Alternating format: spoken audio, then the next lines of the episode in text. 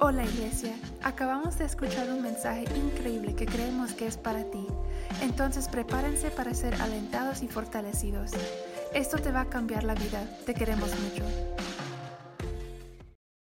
Hola familia de Shoreline City, es un honor estar con ustedes para nuestro mensaje de liderazgo de esta semana. Nuestro mensaje de liderazgo de esta semana fue compartido por nuestro pastor global, Er McClellan, y se titula creadores y destructores. Preparemos nuestros corazones para todo lo que Dios quiere hacer a través de este increíble mensaje.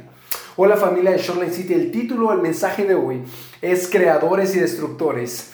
El título es increíble y espero que el mensaje esté a esa altura.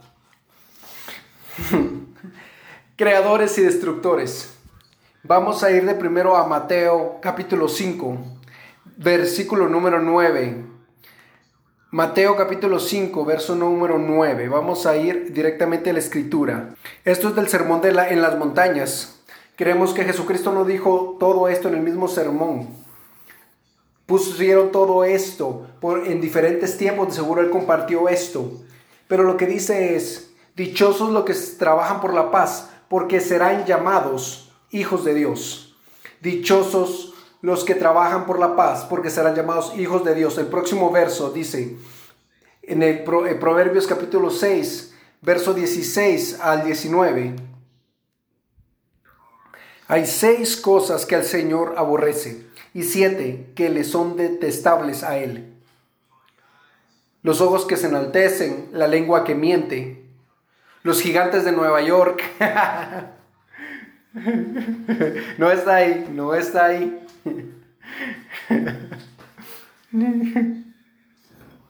Las manos que derraman sangre inocente. Para los que saben en Antigua que uno de los hermanos de las que trabajan aquí en la iglesia juega para este equipo, por eso estoy bromeando con ella un poco.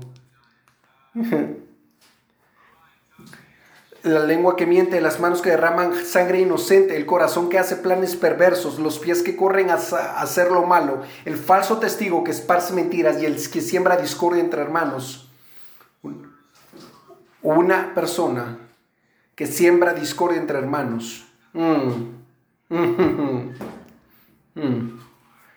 Oh Dios. Así que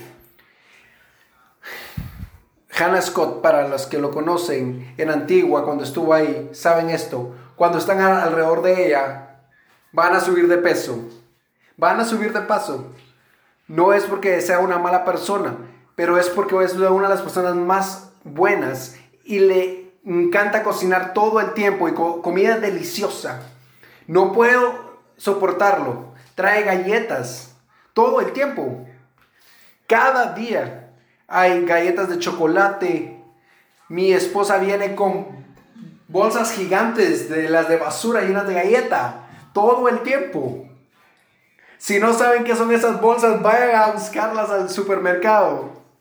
No sé cómo se traduce al español, aquí son bolsas de basura. Pero hace pais, pasteles, galletas, y todo es increíble y es delicioso. Gracias, Hannah, por ser parte de este equipo. Te amamos muchísimo. Pero hemos visto esto. Hacer estos pies. ¿Cuántos? Como seis pies, cuatro o seis, en una noche. Esto es para la noche de la noche de, de Navidad. Hace la arena, la harina, está plantando la semilla de la manzana para que crezca la manzana en el jardín y después en una noche, no sé cómo hace todo. Jesucristo dice aquí, bendecidos serán los que hagan la paz. No los que se quedan con las cosas, pero los hacedores, los que hacen la paz. Como Hannah hace increíbles pasteles y pies y galletas. Está tomando este increíble y tomando todas estas cosas para crear algo, para crear algo maravilloso. No simplemente se está sentando y diciendo, espero que todas estas cosas se unan y hagan algo. Espero que todo esto de alguna manera se mezclen y hagan algo increíble. Espero que todas estas cosas que estén en el instante naturalmente se unan y hagan algo. No requiere de un chef requiere de alguien que cree la paz, quiere, necesita de un líder que sepa que estos individuos no deberían estar peleando. Se necesitan de dos personas para pelear. Esas dos personas no deberían estar peleando. Estas dos personas están malentendiendo en eso. Y alguien va a tener que tomar estas dos personas y traerlas unidas a Cristo. Porque bendecidos son los que hacen la paz. Son los hijos de Dios. Toma un liderazgo para hacer esto. Toma un poco de teracidad. Toma tiempo. Toma tú mezclando, trabajando. Me encanta esto en Proverbios capítulo 6 dice, Dios realmente detesta, odia una persona que va a estar en una comunidad y está mezclando conflicto, creando conflicto. Aquí hay un problema en ser un destructor de la paz. No lo haces intencionalmente.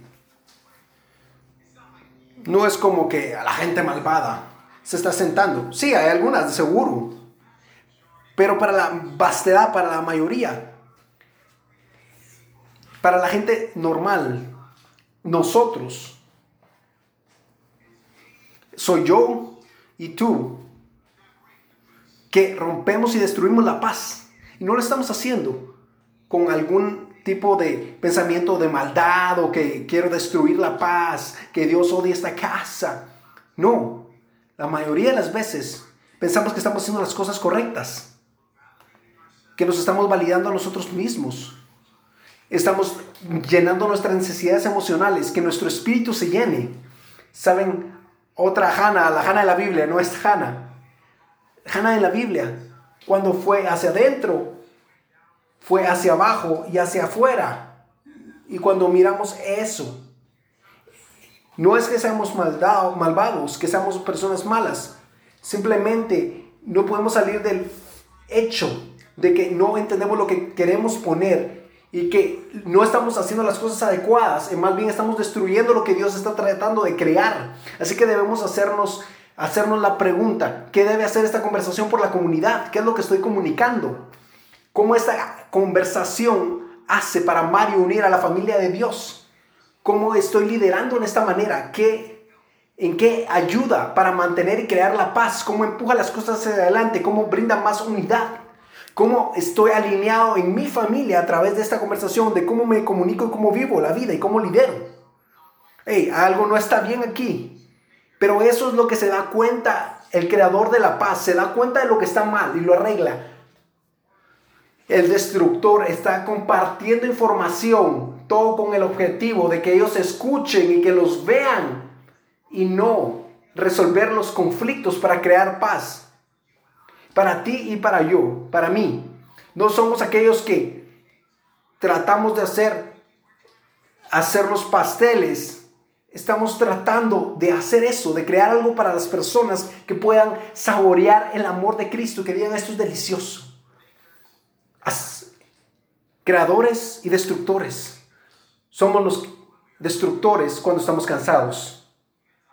Nos cansamos, comenzamos a ser un destructor. No eres malvado, simplemente estás cansado. Siempre está al tanto, siempre está en guardia. Cuando pensamos como una víctima, somos destructores. Mantén la guardia, mantén la guardia. ¿Cómo estás hablando de ti mismo? ¿Cómo crees que todos los demás te ven? Cuando comienzas a hablar como todos los demás te ven, y que eres esto, que eres esto, hiciste esto bien, hiciste esto mal, y las palabras que salen de tu boca son muy importantes. Por eso debes tener personas a tu alrededor que hablan vida delante de ti. ¿Cómo he estado hablando acerca de mí? ¿Cómo, ¿Qué personas están hablando a mi alrededor vida? Estoy tratando de mantener la paz. Debo estar tratando de crear la paz.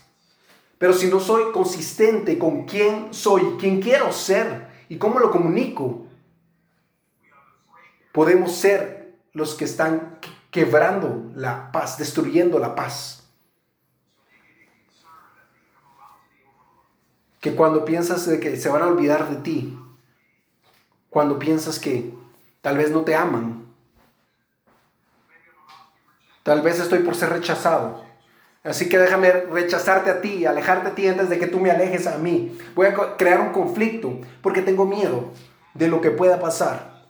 Porque estamos pasando por algunos conflictos. Así que voy a comenzar a crear, a mover y a crecer este conflicto para que nos alejemos a través de él. En vez de crear la paz, voy a destruirla.